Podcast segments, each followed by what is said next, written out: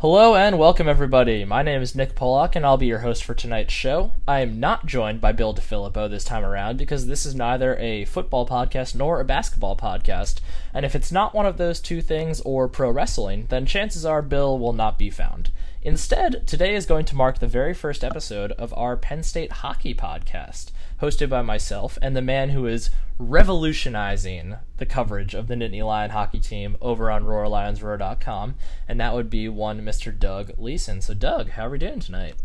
Well, that that was all very generous, but I'm doing very well, thank you. It's nice to be here. Yeah, it's great to have you on. We could not be more excited to get started on this new podcast adventure because guess what? Penn State hockey is really good.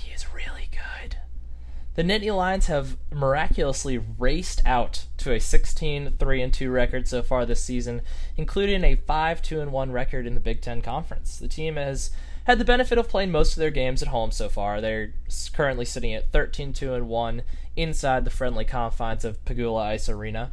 Um, they're currently 2 1 and 1 on the road. The team started the season pretty well, most would say, splitting a series with number 16 St. Lawrence, and then tying and beating number 15 Notre Dame in South Bend. If I remember correctly, actually, I believe that Notre Dame weekend was also that was Ohio, Ohio State. State. Yeah, yeah, that was a big weekend for Penn State. That yeah, I was a fun remember. I was in the student section at the Ohio State game, and in sometime in the second half of that game, I think when Penn State was coming back, they announced that our hockey team beat then number three Notre Dame in overtime on the road, and that was among the loudest cheers of the night, which I I think was pretty impressive. Yeah, it was. I was in. Um, I was with the old people because I graduated, so I don't get to sit in the fun section anymore. Um, and it wasn't quite as loud around me, but it was still pretty cool here to cheer go around the stadium for that. Definitely not something that would have happened even what like a year ago, two years ago. Yeah. Um, after that, so they ended the series with Notre Dame with the win, and that started a 13 game unbeaten streak that was not broken until the Lions split a series uh, over in Columbus against the Buckeyes, and we'll get to more on them later. Uh, they rebounded, though, by sweeping Michigan State at home, and that earned them the number one ranking in both the USCHO poll and the pairwise rankings. And the they had been number one in pairwise for a while, but to be ranked number one after such a short amount of time being a D1 team is pretty remarkable. Right. This is this is year five of Penn State hockey, and I mean the first two years they had losing records, but in year three already they were something like eight or they had 18 wins, which was a winning record, which I mean was way sooner than anyone thought. Nobody thought really they'd win a game in the Big Ten for a while, but I mean, right away they were pretty competitive. Yeah, it's it's been truly inspiring to watch to see a team become so high powered so quickly. Um, things did take a bit of a turn this past weekend. though. the Buckeyes came to State College and shook things up a bit for the team and for the rankings, but we'll get to that series just a little bit later. Um, but Doug, what do you think? Did I get pretty much the story of the season so far? Yeah, that was pretty much it. Uh, it. It took until this last weekend for Penn State to lose a series. They, they've had losses here and there throughout. Well, really, you know, only only two losses before this past weekend. But this for them to lose their first series in uh, in late January. I mean, that's pretty much the story of the series. Very exciting team, pretty dominant as well. Absolutely. So, I mean, how did we get here? What is it that's driving this team right now? Well, first and foremost, Guy Gadowski is an unbelievable coach. I mean, he's he's he's a young guy. He's, he's been in college hockey for a while, but when you think of some of the greats, you're thinking of like Red Berenson at, at Michigan, who's been there forever. But for Guy Gadowski to, to come in here and implement his system, which is just really fast offense, um, shoot the puck a lot. Andrew Sturt said something actually last weekend that that kind of summed it up pretty well. He said, "In our locker room, we're not looking for a hero. We're looking for 28 guys to step up and play Penn State hockey." He, he said something like that, and that's basically the strategy. It's uh, there are a few guys who've, who've stood out on the team, but mostly it's just rolling four lines, putting out three defensive pairings, and letting Peyton Jones play well in net. That is that has led to all these wins. Yeah, it, it. I mean, the way the way they play under Gadowski, I've been saying since, I mean, since the first year they were in Pegula. Really, it's if you are somebody who doesn't really enjoy hockey and you're looking for a way to kind of get into the sport, there's really no better team to watch than Penn State. I mean, who? Oh, absolutely. Who's going to be better to watch than a team that's just flying around as fast as they can and just slamming the puck on net as often as possible? And what's what's interesting about that, and this could be a whole, you know, very long conversation for another day, but the way hockey as a whole is kind of trending is is these smaller, faster players are are winning games. Like you see, I don't know, you see the Connor McDavid's and the especially Johnny Gaudreau's in the NHL these smaller, faster guys, how they're being really, you know, being among the best players in the league. It's uh, they, they kind of play how Penn State's playing, which is maybe not the biggest guys, but the best skaters, a lot of skill, and in college in college hockey, which is typically typically more physical and less skilled, and not as high quality skaters. I mean, Penn State's kind of ahead of the curve there, and that's it's showing in the in the rankings and in the record. Yeah, absolutely. It's it's truly been an interesting and enjoyable team to watch and like you mentioned, it's well not like you mentioned, but uh, one thing we really that's really interesting about this team for sure is that it's so young. It's it's such a young team and has so much talent um, from their freshmen and from their sophomores. It's I mean, it's not unheard of because of kind of the landscape of college hockey, but it's how how huge is that for Penn State to have all these young guys really delivering the bulk of the team scoring? Right. I mean, it's it, like you said, it's not unheard of in college hockey, but it is unheard of at Penn State. And sometime last week before the Ohio State series, we had on the site uh, something about this. And uh, then, b- before the series, underclassmen had 65% of the team's points, which is kind of absurd. You know, these guys the upperclassmen committed to Penn State when it was kind of, you know, on the upswing. But now, as these freshman classes have come in, they've just been better and better. And then a huge part of this of these underclassmen making up all these points is Denis Smirnov, who, I mean, came out of really kind of came out of nowhere. Came over from Russia a few years ago and spent a few seasons in the in the USHL before coming to college and I mean, this this guy he was a first round draft pick in the KHL, which is generally regarded as the second best league in the world, and just the way he's played, the way he's instantly uh, fit into college hockey, and how he's fit in with his usual line mates Dylan Richard and Andrew Sturtz. I mean, he's he's been crucial to to this team's dominance this year. To pause on Smirnov real quick, um, it was mentioned a few times over the during the broadcast for the uh, Ohio State series. He has been quiet in the last few games or so. Do you think there's a specific reason for that? I know they had mentioned a few times talking about in the last few seasons how Penn State's kind of slowed down as the year has gone on. Do you think there's any sort of freshman wall being hit, or do you think it is something else? Um, I, I think it could be any number of things. I mean, obviously this this point has been beaten to death, but the the non-conference schedule for Penn State this season was kind of soft. Most of, most of the teams they played were in like the bottom ten of the pairwise. So obviously Smirnov could he, he was able to like tee off against them and, and put up a lot of points. Um, I, otherwise, I don't know. Maybe Big Ten teams are picking up on. Maybe you have to be a little more physical, play a little closer to him. Don't give him as much space. Uh, so they're kind of game planning for him and especially this this past series, uh, Dylan Richard was sick in the first game, and that so so uh, Smirnov was on a new line and kind of had to, you know, get acclimated with some new teammates. So it it could be a number of things, but I don't know. I think it's it's more of a a slump, not him hitting a wall. I, I think he'll bounce back. Gotcha. So aside from Smirnov, who are the other players so far this season that have really stood out to you? Yeah, when we were when we were planning this podcast, I I started thinking who has been crucial this season. I ended up naming basically everyone on the team, but some highlights. I mean, this the top line of Smirnov and Dylan Richard and Andrew Sturtz has has been pretty dominant. Um, probably the actually not even probably pre, almost certainly the best line that Penn State has had going back to the the uh, Goodwin Holstrom Casey Bailey days. But Andrew Sturtz has been great. He's a sophomore and he has 15 goals in 19 games, which is uh, somewhere probably top 10, top five in the nation in goal scoring. Uh, otherwise, Uh, David Goodwin, the captain, only has two goals, but he's still a point per game in, in 20 games with 18 assists. Chase Berger is a point per game, and he has an absurd 62% faceoff winning percentage, which you know only adds to Penn State's game, Penn State's style of puck possession and shooting the puck a lot. He's a huge reason for that. And then on defense, Vince Pedrie is another sophomore. He's doing what he was doing last year, which is a ton of points, excellent in his own zone. But then another player who really has stood out and who maybe is most surprising is Trevor Hamilton. He is a junior and he transferred here this season.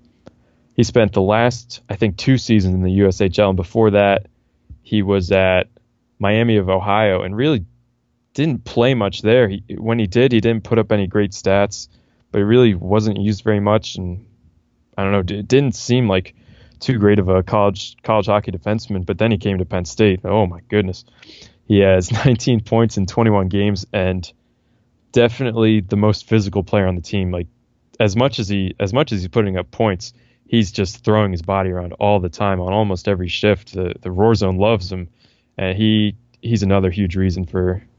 Uh, he's another huge standout player. Yeah, he's he's one of my personal favorites to watch for sure. He's just I mean, again, he's he's like that prototypical, or at least what we know to be a prototypical Penn State hockey player at this point. He's just, like you said, he's just all he's all around. He's throwing his body around. It's a lot of fun to watch. Um, tell me about Peyton Jones. Let's talk about Peyton Jones. Oh, Peyton Jones, he and Sturtz and Smirnov are probably in the conversation for the the best players on the team. Uh, he he's a he's a freshman this season, and he's other than just playing well on his own, putting up good stats, he's a a 2.3 goals against average and a 908 save percentage. But what he's what he's doing better than any goalie Penn State's ever had is is he's just continuing to play, and that consistency in net is one of or probably the biggest flaw that Penn State's had in previous seasons. That Eamon McAdam and Matt Skoff and even PJ Musico, they'd have one good game and Gadowski would give him the reins for another one, and then they'd have a poor game and they'd have to go to another goalie. And just having this rotation really, you know, it, it makes it hard for the team to get in a rhythm. But Peyton Jones has, started almost every single game this year, and he's played really well in almost every single game.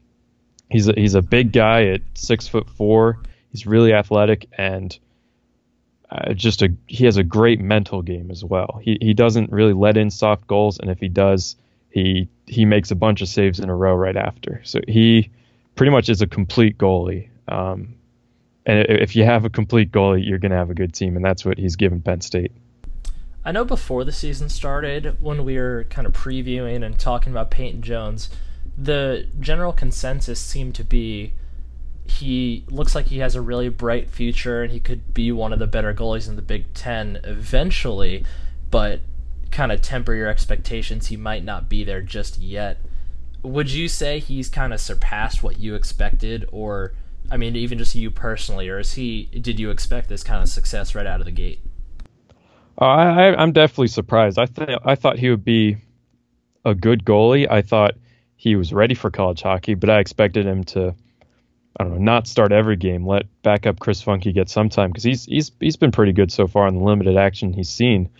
But no, I, I, was not expecting Peyton Jones to really seize the reins as the starter, play almost every game, and keep him in every game.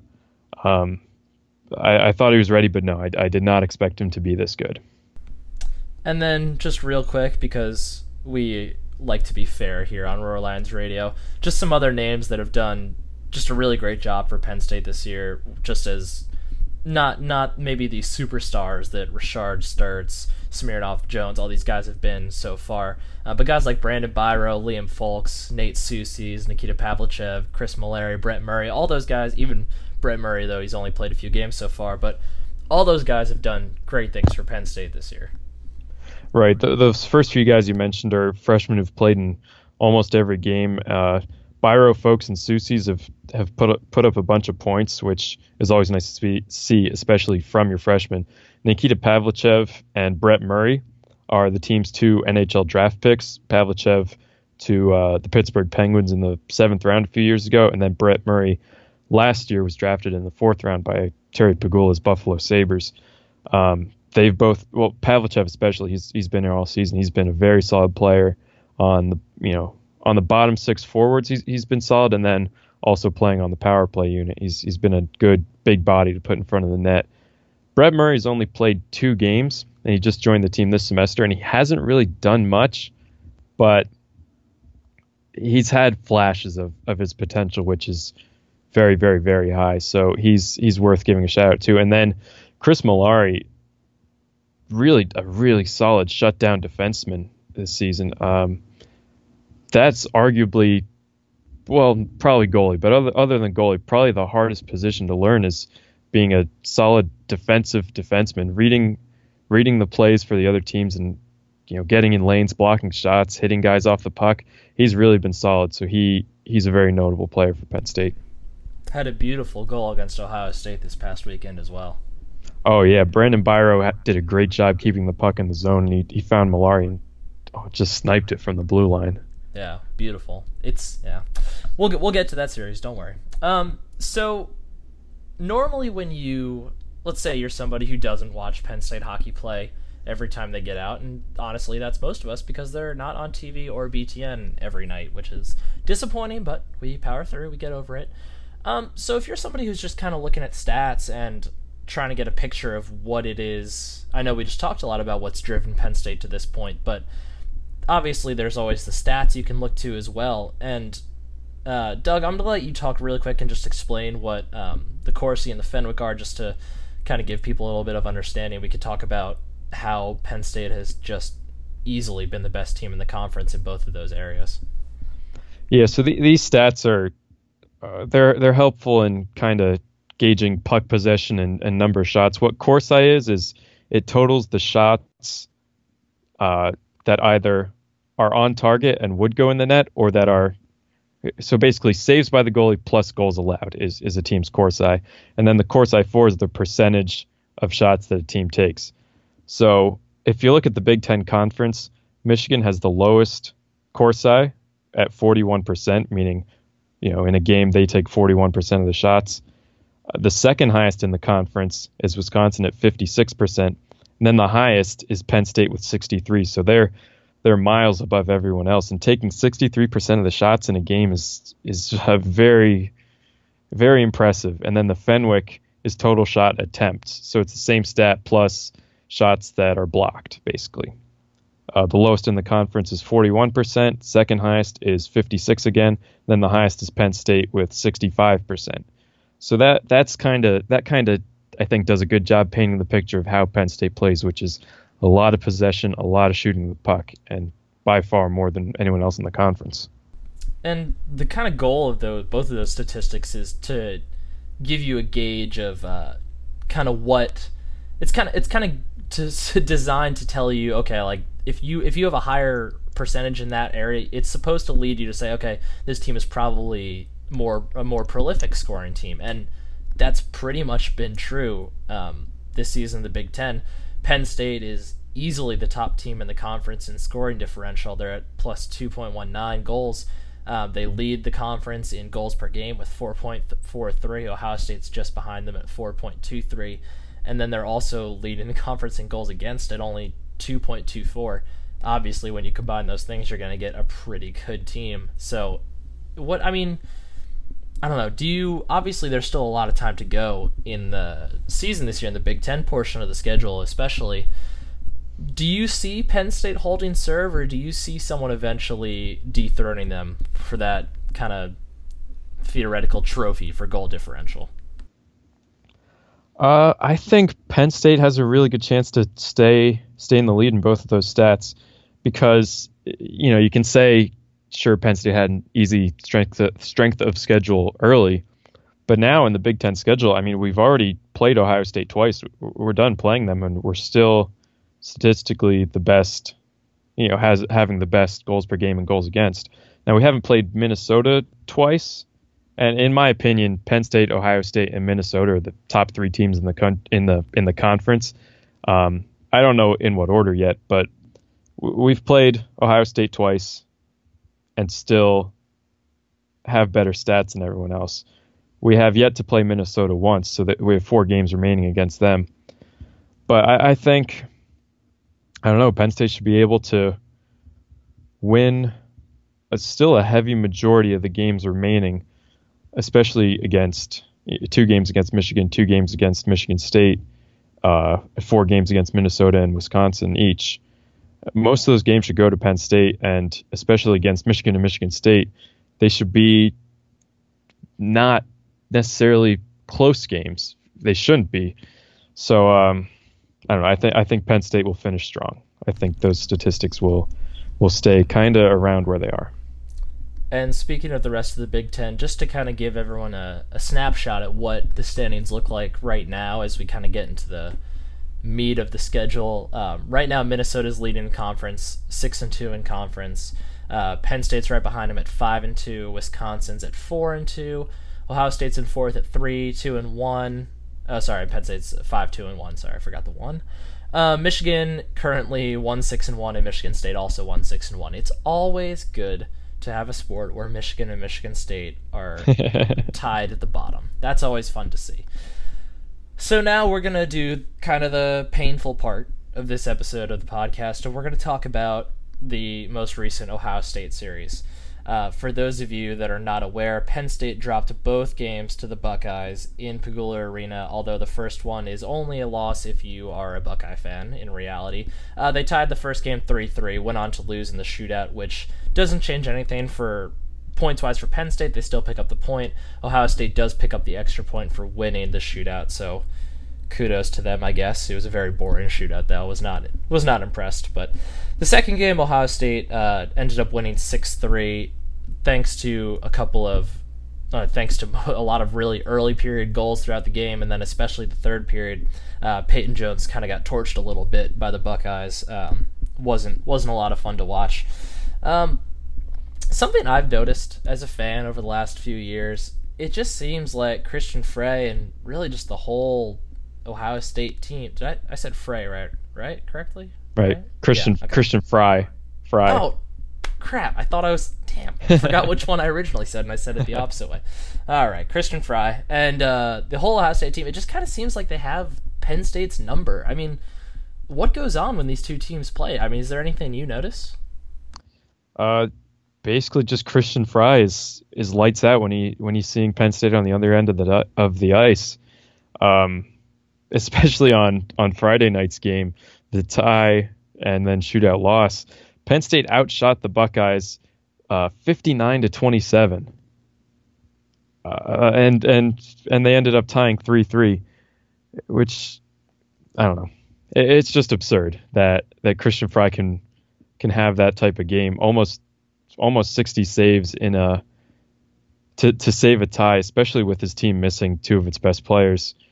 Um, and then on on Saturday night, pretty much the same story. Outshot 44 to 28, but he he kept his team in it.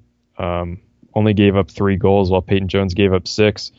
Fry's has really been the key to these Penn State Ohio State series.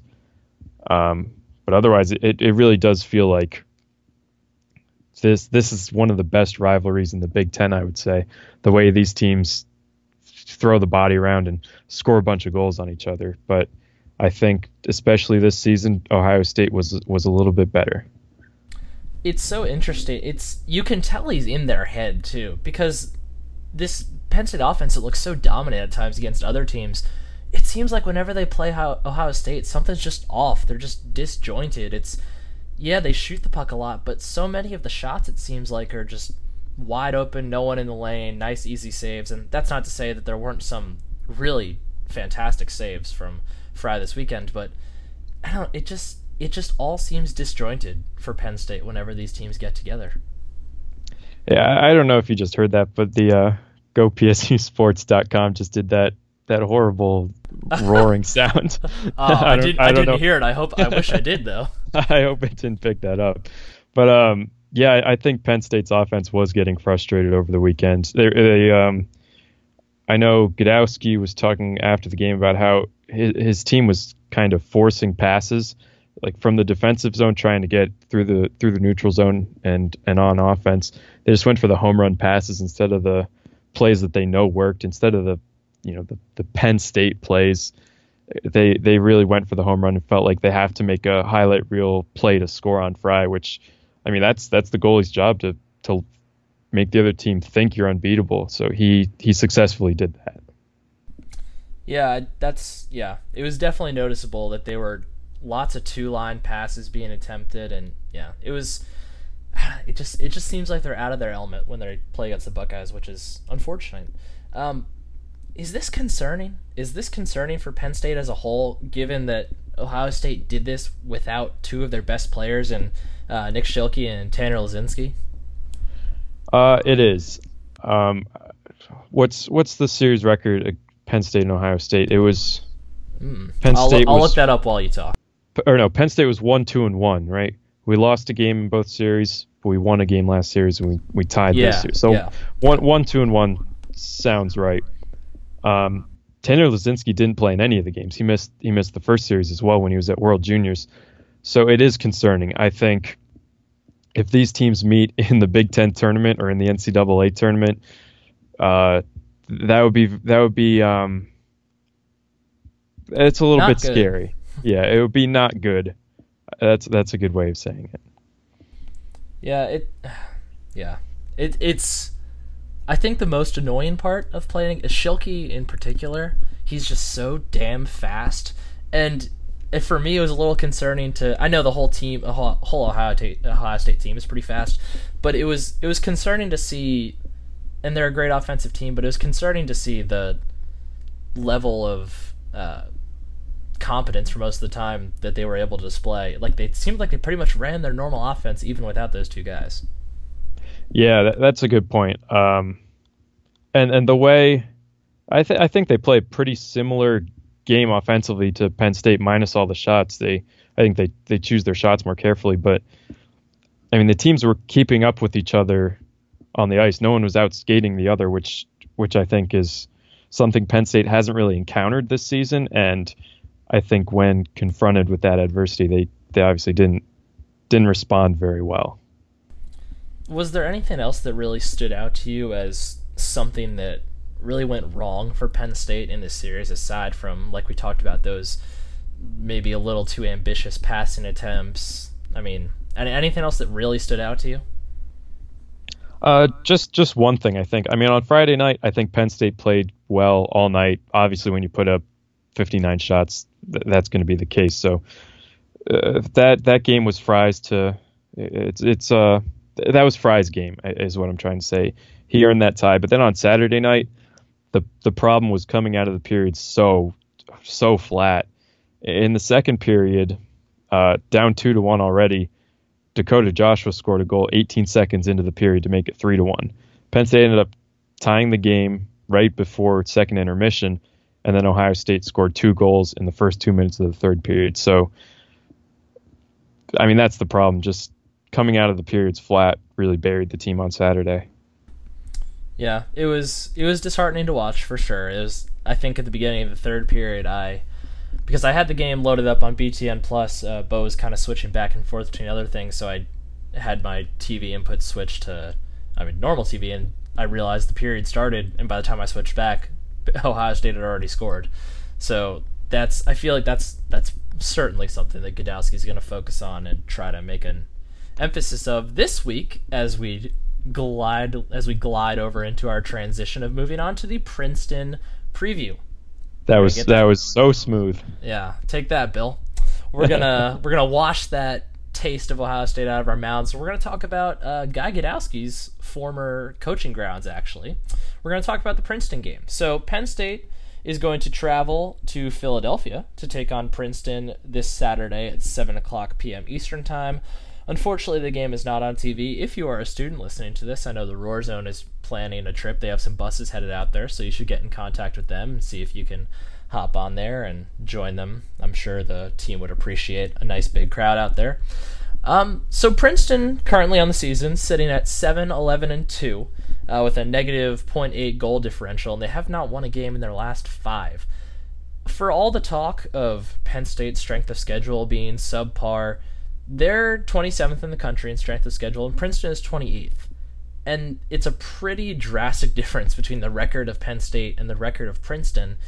Um, which I mean tells you that sure Penn State's schedule might not be as strong as it could have been, but to be where they are right now is still pretty impressive. The only common opponents that Penn State and Princeton have had this year were St. Lawrence, who Princeton fell to 4 0, and Penn State split a series with to open the year.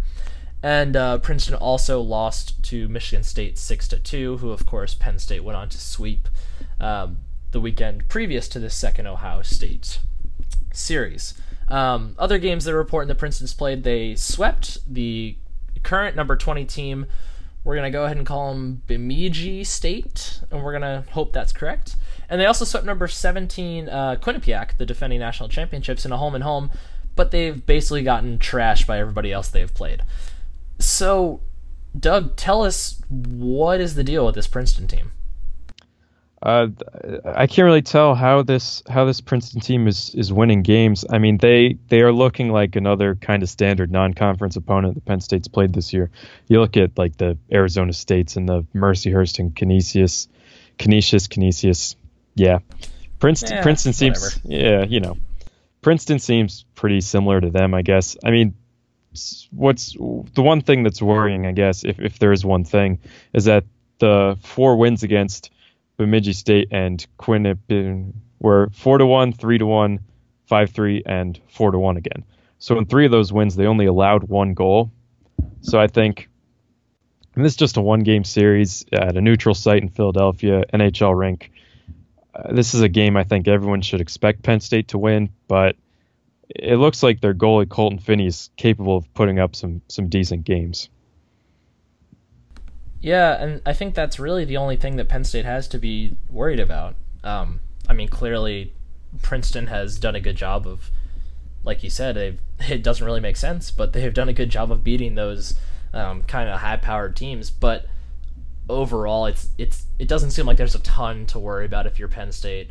Um, they do have two players that are having pretty solid seasons in uh, Max Veronneau and uh, Ryan Kuffner. They are both uh, top 100 in raw scorers. Uh, Veronneau is averaging 1.21 points per game, and Kuffner is averaging one point per game. Just for reference, Penn State has three guys in the top 100. Smirnov's at 1.38, Berger's at 1.0, and Goodwin's at 0.86. Um, but I mean, yeah, really, aside from those two players that could be a problem, it doesn't seem like Penn State's going to have a ton of difficulty in this game. Right, and and if if that makes it seem like those two guys can take over a game, that's probably not true because if you look at the top 100 players in points per game, uh, Veronneau, Kuffner, and another guy, Jackson Cressey, are Princeton's only three players in the top 100. Penn State has six players in the top 100 Smirnov, Berger, Goodwin, Sturtz, Vince Pedrie, and Trevor Hamilton. So, especially considering two of those guys are defensemen, like, there really is not much of an excuse to to be outscored this weekend in the one game. It seems like a pretty good time for Peyton Jones to pick up his second shutout of the year, I'd say. Yeah, I agree with that. It is kind of surprising he's only had one shutout this season. Uh, Chris Funkey even he's played two or three games. He has a shutout. That was against Arizona State. But I mean, Peyton Jones. I think this will be a nice, a nice single game series to kind of rebound from. Well, Peyton Jones and the whole team can kind of rebound from uh, last weekend's series loss to Ohio State and uh, hopefully put up a, a, comfortable win against Princeton. And they'll need to because the weekend after they get to travel to Minnesota for two games out there. Yeah, that's that's going to be at that point in the season. It will be the biggest series Penn State has had. It's a, a pretty tough part of the schedule's coming up. Actually, there's two games in a row at Minnesota. Then the next week, two games at Wisconsin, who's who's quietly having a pretty solid season. And then after that, it's Minnesota again, but at home. So after Princeton, there's six very challenging games coming up. Yeah, so Penn State, this would be a great time to, you know, shake off the rust, get back to what you do well, and kind of prime yourselves for the upcoming games we got here. Um, but you know what, Doug? I think that's pretty much all we have for this episode. What do you think? I think that sounds good. You want to do predictions for the game? Yeah, absolutely. So, personally, I when I look at Princeton, I don't see a ton to be scared of, like we talked about. Um, I think Peyton Jones might have a little bit of trouble early on just because, I don't know, maybe a little bit of confidence shaken from that third period of that Ohio State game. So I'm going to say that Princeton maybe gets one early on, but I'll say Penn State takes this one by a final of 4 1. Yeah, I, I, think I, I might go with a few more goals. I, I think Peyton Jones will respond well. Um, he's responded well in in the past when he's been pulled in the game. He'll, he'll come back and have another solid one. I th- I think. Oh, I don't know. Let's say six two. Penn State has almost sixty shots again.